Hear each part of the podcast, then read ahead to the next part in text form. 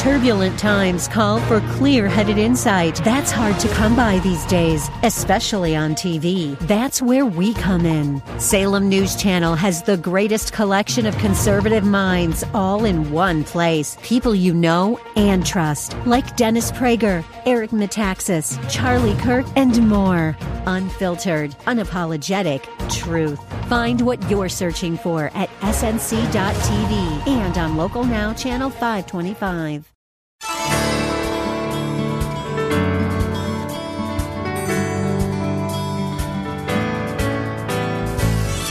Hello and welcome as we lift up Jesus with Pastor Dudley Rutherford.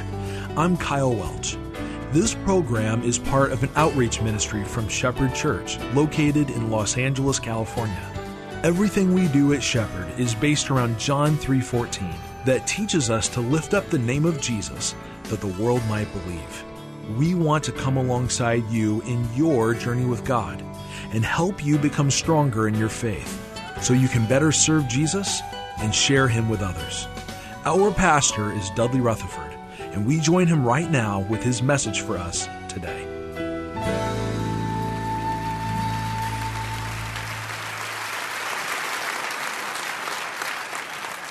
Back in the 70s, I was in high school and I was in college, and I was actually pre I actually had a church while I was in college. I've been, I've been preaching for a long, long time. I've been at this church here since the 80s. I came in 1987. If you do the math, I have been here for three decades already. 33 years I've been preaching here. I am now 61 years of age. I am in my prime, baby. I am 61 years of age, and so I'm looking at this, this year as 2020. I'm looking at the next 10 years, 2020 to 2030. I'm going to be in 10 years, I'll be. I can't say it, I can't say it. But sometime around that window of time, it will just be, it will be time somewhere in that near future, it will be a time to pass the baton, so to speak. And so uh, it's very important that as I looked at these next 10 years, I want them to be used of God. Amen? Amen? Do you understand what I'm saying? So the first thing we did, we came up with some numerical goals, and don't, don't get too bent out of shape or excited over numerical goals. But we run about 10,000. Here's the first. In 10 years' time from now, I'd like to see us double in attendance. There's no reason why we can't run 20,000. We run 10,000. Now, people can't believe that. How many you have in church? Well, we have 10,000 that show up every weekend. They can't, that, that is unbelievable. But in 10 years, it took us three decades to get to 10,000. I think in one decade we can get to 20,000. How many of you believe that? Then I'd like to double our yearly baptisms. Instead of this last year, and I'm so excited. We had close to 1,300 people were baptized into Christ. It's, it's a miracle. It's a miracle. Some churches don't even have one for the whole year. We had 13. I think in 10 years we should be baptizing close to 3,000 people every single year. I, I just think that would be great. And then I'd like to double our yearly missions giving. As you know, this last year we gave $1.6 million away to mission work all around the globe. It's not just what we do here in LA. We gave throughout our offerings $1.6 million all around the world. I'm hoping we can double that in the next 10 years and give $3.2 million to worldwide missions. Thank you for clapping to that. A few weeks ago, we gathered some leaders in our church and we had a kind of a planning session and we came up with 16 things as a church that we need to accomplish over the next uh, 10 years. And I'm going to give you the top five. Th- this is an order of importance for us. Number one is we need to have a better assimilation process here at the church. We're not very good at that, it's one of our weak points. And, and, and the reason is we have so many new people that come to church. And we really don't know how you get here. Do you come from that direction? You park over there, come, you come over here? Do you take the tram? Do you fly in on a helicopter? How do you get here? But we have so many new people, and as you know, this is true. that about 20% of the people in a church do about 80% of the work. Don't be offended by this, but most people don't do a thing at the church. And what we need at this church, we're never going to get to 20,000 unless we become better at getting people plugged in, using your gifts and your talents, serving the body of Christ. So don't be upset when we get on you or come back and say, hey, we need everybody to be involved, volunteering, using your gifts and talents in some way in the body of Christ.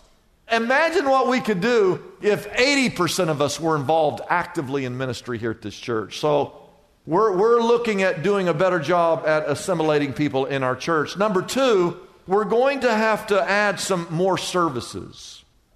We have three services in here. Now, you take a look around, we're at least 80% full here. But if we run 10,000 with three services, we're going to need to have five or six services in order to uh, accommodate 20,000. Does that make sense? Now, we need to do that because this building sits empty most of the week. We use it on Saturday night at 6, and we have two services on Sunday at 9 and 11, and the rest of the week it's, it's basically empty. And so we need to be a better steward of this facility and add more services and give people more opportunities to come to church. Can you say amen? Number three, we're going to add additional campus sites. We currently have a campus in Woodland Hills. Uh, they run about a thousand over there on that campus. We have a campus up in Agua Dulce. And uh, we've tried starting churches in sev- several areas, and sometimes it works and sometimes it doesn't work. But we believe in our 10 year strategy, we're going to need to start uh, uh, several other campuses. Number four on your list, we're, no, we're going to try to develop our online campus. We have thousands of people who watch every weekend online.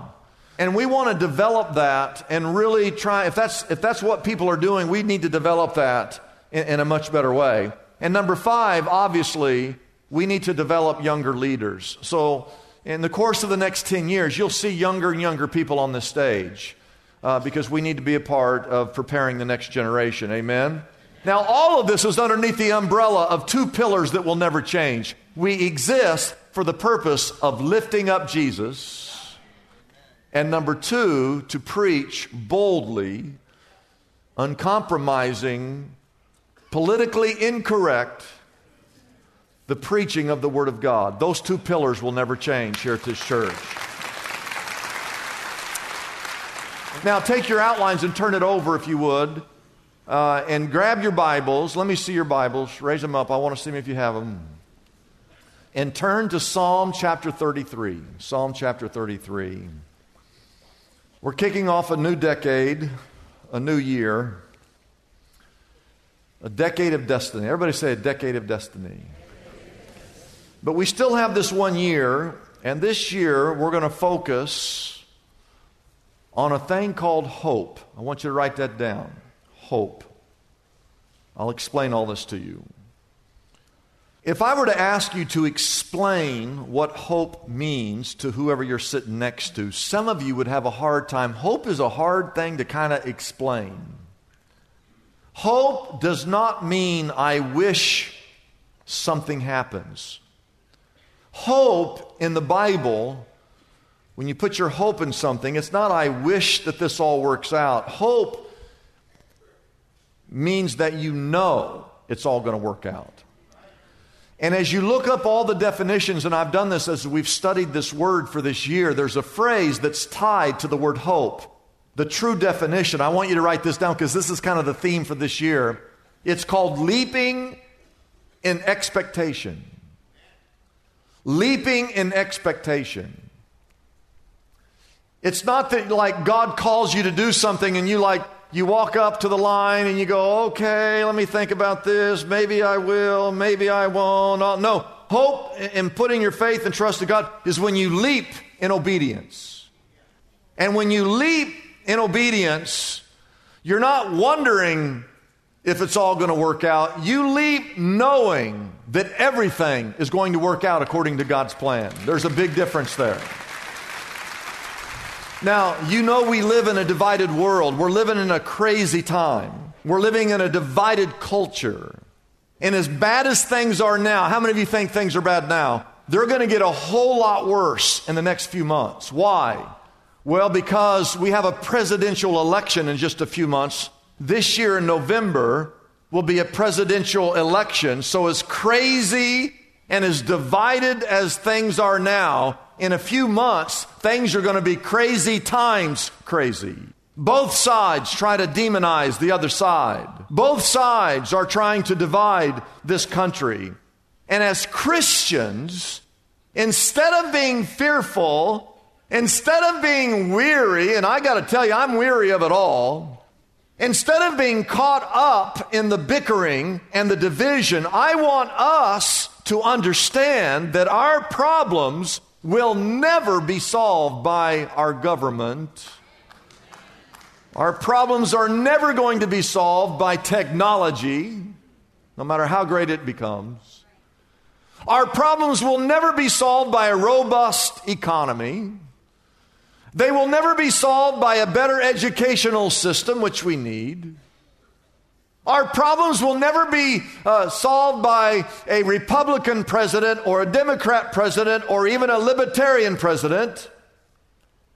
Our problems are of a spiritual nature. And the only solution to a spiritual problem is a spiritual solution. Therefore, our hope our trust, our faith should be in God and in God alone. When I think of hope, I think of my two year old grandson, who today I can put him on a tabletop and stand back, and I can watch that grandson. He will run off that table and leap off the edge into his arms because he knows his papa will catch him. And in the same way, when we think about the future, we don't know really know what's going to happen in the future. And God calls you to leap into certain areas of His kingdom. And as you leap in faith and trust in God, you don't need to worry is God real? Is God able? Will God sustain me? When you leap, you leap expecting God to catch you. You leap knowing that God is capable, that God is available. You leap knowing that God is going to provide for you and sustain you, that God is for you and not against you. I leap into the future expecting now, as we look into the future, 2020, the next decade, we don't really know exactly what's going to happen, but as we leap, we know that no matter what we go through, we know that God will be there if I put my faith and trust in Him and in Him alone. That the most important thing that we do looking forward is to put our hope and trust in a holy God. Nothing else really matters if you can get that point straight. Amen? And I want to give you, with the limited time that I have left, four things, four reasons why we put our hope in God alone. Number one, if you're taking notes, He alone is faithful in all that He does. I want you to circle the word all. How many of you know? How many of you know that God alone is faithful? I want you to look at some of these verses. These are reasons, again, why we're going to put our hope in God. The first reason is that He's faithful. Why would you trust in any other entity? Only God is faithful. Now I want you to look at verse 1, Psalm 33, verse 1. Sing joyfully to the Lord, you righteous. How many of you are saved? How many of you are saved? Well, you're the righteous. And you ought to be singing joyfully to the Lord Verse 1 says, It is fitting for the upright to praise him. Praise the Lord with the harp. Make music to him on the 10 stringed instruments. Sing to him a new song. Some, we sang a new song in church today. Some you are, why are we singing a new song? Because the Bible says we're supposed to sing a new song. Sing to him a new song. Play skillfully and shout for joy.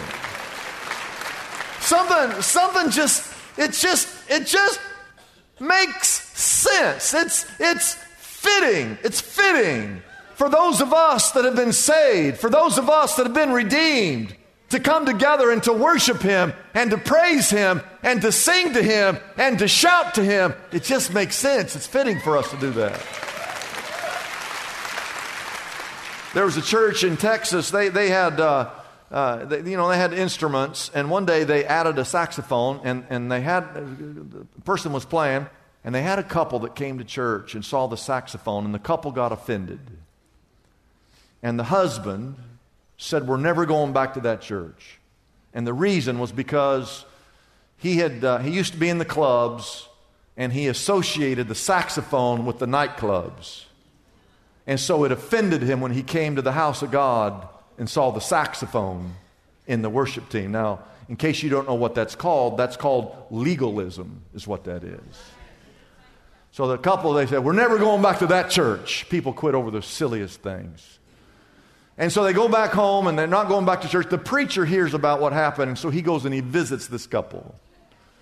And he says, Before you quit, can I just share with you the testimony of the person who was playing the saxophone?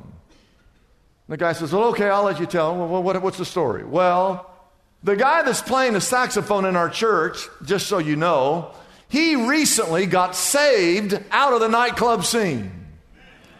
And for years, he played that saxophone in the clubs. And after he got saved, he came to us. He knocked on our door. And here's what he said He said, Pastor, I've been playing this saxophone all these years for the devil in the nightclubs. You know, I got saved. So, what I'd like to start doing, if you don't mind, I have this gift, this talent, this ability. I would love to play the saxophone for Jesus Christ now if I could do that. Well, the man, after he heard that story, he decided to come back to church and ended up being friends with the saxophone player. There's something fitting about a man or a woman, once you get saved, you can't wait to get to the house of the Lord. Use your hands, your voice, your heart, your skills for the purpose of just praising God. Why would we do that? Well, because of verse 4. For the word of the Lord is right and true. He is faithful in all that he does. I tell you, ladies and gentlemen, God is really the only person I know of that is faithful in all he does. I've been in ministry for four decades. I, I have spent my life in the church. And after spending my entire life in church, one of the things that I've learned is that the only person that is truly faithful is none of us. It's only Him. It's God. Every day He holds the stars of the universe in His hands. Every day He clothes the lilies of the field and He feeds the birds of the air. Every day He allows you to see another sunrise and another sunset. Every day His mercies endures and His grace sustains. The Bible says that He's the same yesterday, today, and forever. His words are true. His words are right. His faithfulness is same today, every day. It's only fitting that you and I would praise Him and put our faith and trust in Him. The second reason we put our hope in God alone, write this down, is He alone is full of unfailing love. His love is unfailing. Verse 5 says that the Lord loves righteousness and he loves justice. And then it says the earth. Everybody say the earth.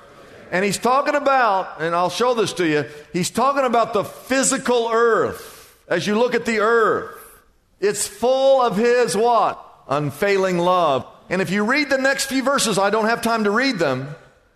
But the next few verses, he talks about creation. He talks about how God put the stars up there in the sky.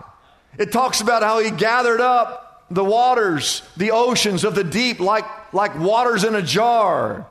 The idea is that creation, the heavens and the earth and the moon and the sun and the stars and the flowers and the trees and the mountains and the streams and the rivers and the lakes and the oceans, that God created all of it for your enjoyment, for your pleasure. Why would He do that? Because He loves you. His love is unfailing. It's all a part of God's loving His creation.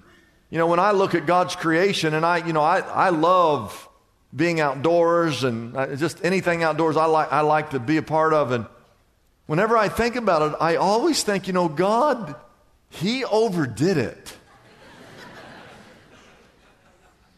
How many of you know that stars are pretty amazing if you think about it? And God could have. He could have said, you know what, I'm going to impress these people. I think I'm going to put 12 of these stars up there. 12, that'd be great. And he went, one there and one there and one there. Like 12 of them. When you look up, you'd see 12 stars. And I, I, I bet if people looked up and they saw these stars, they're going to be blown away by these 12 stars. That's not what God did. God said, I'm not only going to give him a star, I'm going to give him billions and billions and billions and billions and billions and billions. Why would he make so many? Just because he loves you. He's trying to out, he's trying to outshow show himself how much he loves you. I think about the food that he gave us to eat. What if he said, you know, I'm going to, I'm going to really love the, I'm going to provide these people. I'm going to give them one food. Let's see, I'm going to give them spinach to eat. That's the only thing they can eat.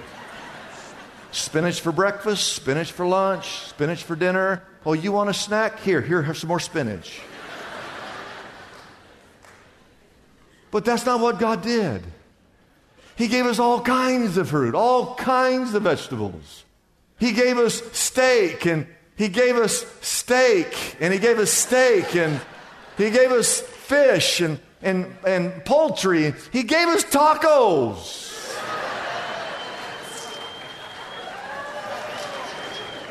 Sushi.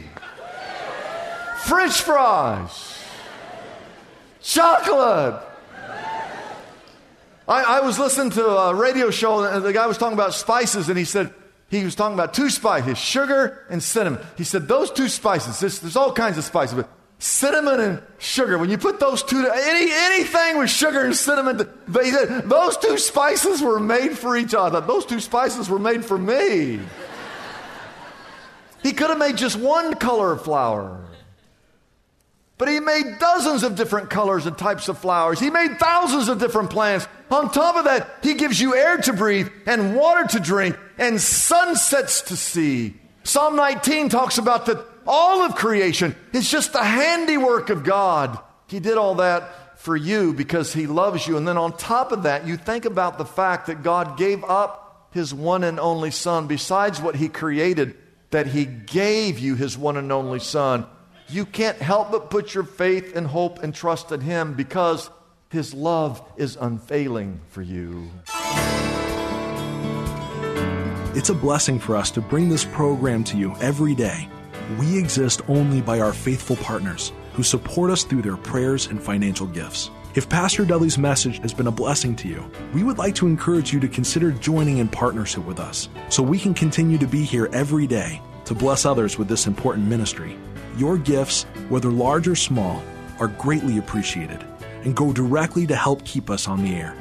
You can find out more about supporting us by calling our toll free number, 888 818 4777. That number again is 888 818 4777. We have operators standing by and ready to take your call. You can also support us by going to our website, liftupjesus.com forward slash reach. That address again is liftupjesus.com forward slash and then the word reach. We live in the most distracted culture in the history of the world.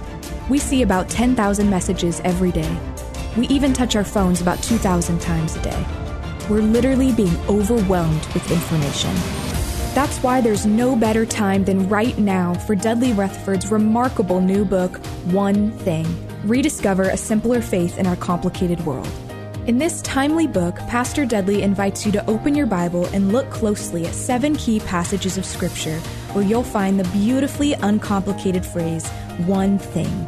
These scriptures will quiet all the noise that you're hearing and call you back to a simpler faith. Dudley Rutherford has discovered the secret of how to focus our lives on the one thing that matters. What if you could find that simplicity? It's waiting out there, and this is your roadmap to freedom. Contact Lift Up Jesus today and get your copy of One Thing, the book that could finally change everything. I'm Kyle Welch. We invite you to join us every weekday at this time when we again lift up Jesus with Pastor Dudley.